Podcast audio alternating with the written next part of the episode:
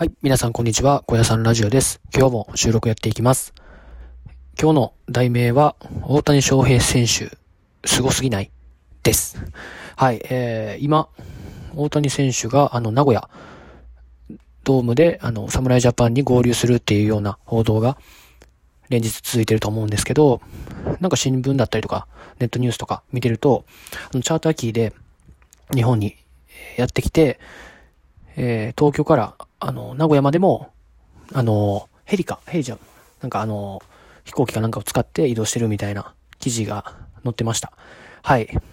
で、アメリカの方から日本に来るのが、確かチャーター機1000万円かかってるみたいな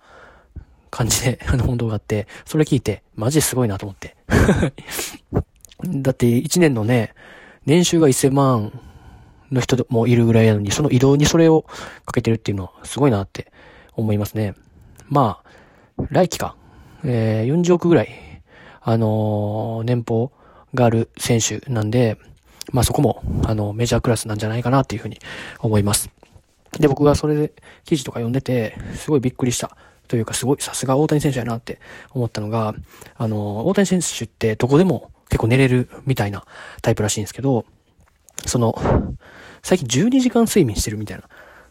だから、例えばですけど、夜の9時に寝たら、朝の9時まで寝てるみたいな、12時間睡眠をしてるみたいなことを記事で書いてあって、えすげえな、背中痛くならんのかなって思いましたね。でもまあ、あれだけ、あの、打って投げて、あの、人より2倍の負荷がかかってる体ですので、まあ、12時間ぐらい、まあ、長時間の睡眠をとって、あの、ちょうどいいというか、それぐらい睡眠を取らないと回復しないぐらい体をしっかり、あの、たくさん使ってるっていうことなんじゃないかなっていうふうに思います。確か記事によると、今日に、今日の、あの、侍ジャパンの試合前に、あの、チームの、チームに合流するっていうような、あの、ニュースがやってたんで、あの、大谷フィーバーがこれから見られるんじゃないかなっていうふうに思います。はい。かの有名なあの、大谷選手のあの、目標達成シートって皆さん知ってる、知ってますかね？あの、マス目がいっぱい書いてあって、そのところに自分の目標を書いて、そこからこう、枝分かれしてるような感じで、その目標を達成するためには何が必要かっていうのをまた周りに書いていくっていうような目標達成シートっていうのを、あの、昔大谷選手書いてたことですごい有名なんですけど、えっと、なんとその、えっと、27歳の時に WBC で MVP を取るという、あの、目標も、その、ま、あの、目標達成シートに書いてあったので、まあ、あの、WBC1 年、あの、あの、時期がずれたので、今、大谷翔平選手は28歳なんですけど、えー、まあ、今回の大会がその20、本来で言えばその大会に当たるので、今回、あの、MVP を取れれば、その目標も達成できるという、あのことになってますんで、非常に期待したいなっていうふうに思っております。あの、先日僕、あの、WBC の6、えー3月6日と7日、あの、京セラドームで、えっと、オリックスと阪神かな？と試合をするっていう風にして、あ、チケット、あのー買ってみようと思って、あの、ネットで見てみたんですけど、もうすでにその11月とかぐらいの、去年の11月ぐらいからそのチケットが販売されて、余裕で全部ソールドアウト、完売で、いけるわけないなと思って、はい。あのーなん、なんで、昨日でチケット取れるんやろうって、自分でもあの思い返すとアホやなっていうような、あの、体験というか、あの、事件がありました。はい。で、ネット見てると、その、走行試合というか、その練習試合で、あの、チケットがその5倍も、10倍も跳ね上がってるような、あの、ヤフオクがなんか転売されてたんで、いや、ものすごいなと思って、それって絶対ダルビッシュさ選手というとか、大谷翔平選手とか、まあ、いろんなスーパー選手がいるからこそ、練習試合であっても、その、すごい値段が上がると思うんで、ものすごくその、日本のその、皆さんの注目度っていうのは高いのかなっていうふうに思いました。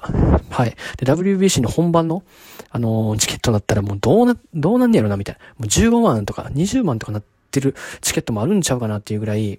あのーすごい注目度が高まってるんで、まあ僕はもう全部テレビで、あのー見ますけど、あの現地に行かれる方は、あの、大谷選手だったりとか、ダルビッシュ選手の、あの、まあ、振る舞いだったりとか、まあ、技術はもちろんそうなんですけど、そういったところも含めて、なんかこう、球場内で感じれるところを、あの、たくさん味わってほしいなというふうに思います。で、この、さっきのチケットの転売の話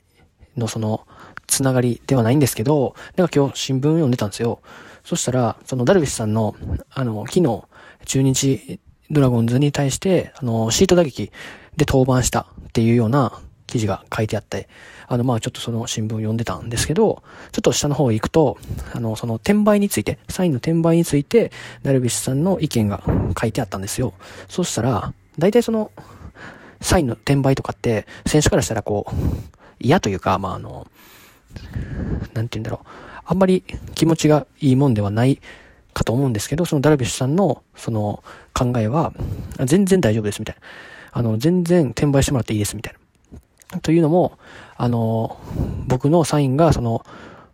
まあ、もら、もらえてなくて、あの、あ、欲しい、欲しいけどもらえてない人に、あの、届けばいいなっていうふうに思ってるから、僕はどんどんサインを書いて、あの、まあ、転売した人も儲かればいい、いいと思ってますみたいな感じの発言をされてたんですよ。それって、めちゃくちゃすごいね。すごい、すごくないですか？てか。普通ね、自分が書いたやつがこう転売され、メルカリとか、ヤフオクとかにこう転売されてたら、普通、なんかこういい気持ちはしないじゃないですか。やのに、ダルビッシュさんは、その僕は何ぼでも書きますと。で、その中で、その、現地に行けないけど、こう、欲しいと思ってる方に、まあちょっと値段はその転売されてるから、高くなってるかもしれないけど、そういう人に渡れば、あのー、結局はいいと思ってるみたいなことをあの、言ってたんですよ。だから僕はいっぱい書きます、みたいなことを、あの、持論を言われてて、いや、ちょっとそのレベレベルが違うなと思って、その、ね、あの、人としてのレベルというか、その器みたいなところのレベルがすごい、こう、高いというか、まあ、僕が言う話ではないんですけど、僕もそういう風になんか、おおらかというか、ちょっとこう、あの、なんて言うんだろう、許容するというか、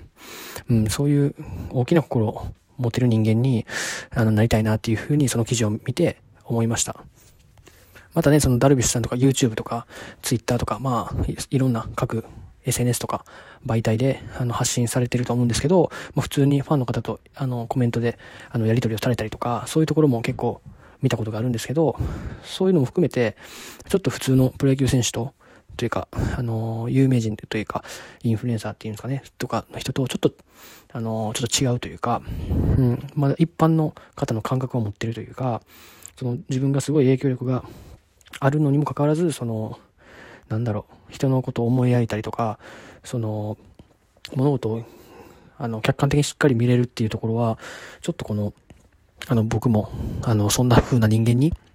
なりたいなっていうふうに、あの、思いますし、野球っていうそのスポーツを通じてそこまでの人格を形成されてったっていうことは、あのやはりその物事を一つ極めていくっていうことに、その、付随してというか、こう、ついてきて、人格も、あの、形成されていくんだなっていうような、すごいいい例だと思うので、僕もその野球をやめてしまいましたけど、また他の世界でとか、他のジャンルでとか、まあいろんなところで、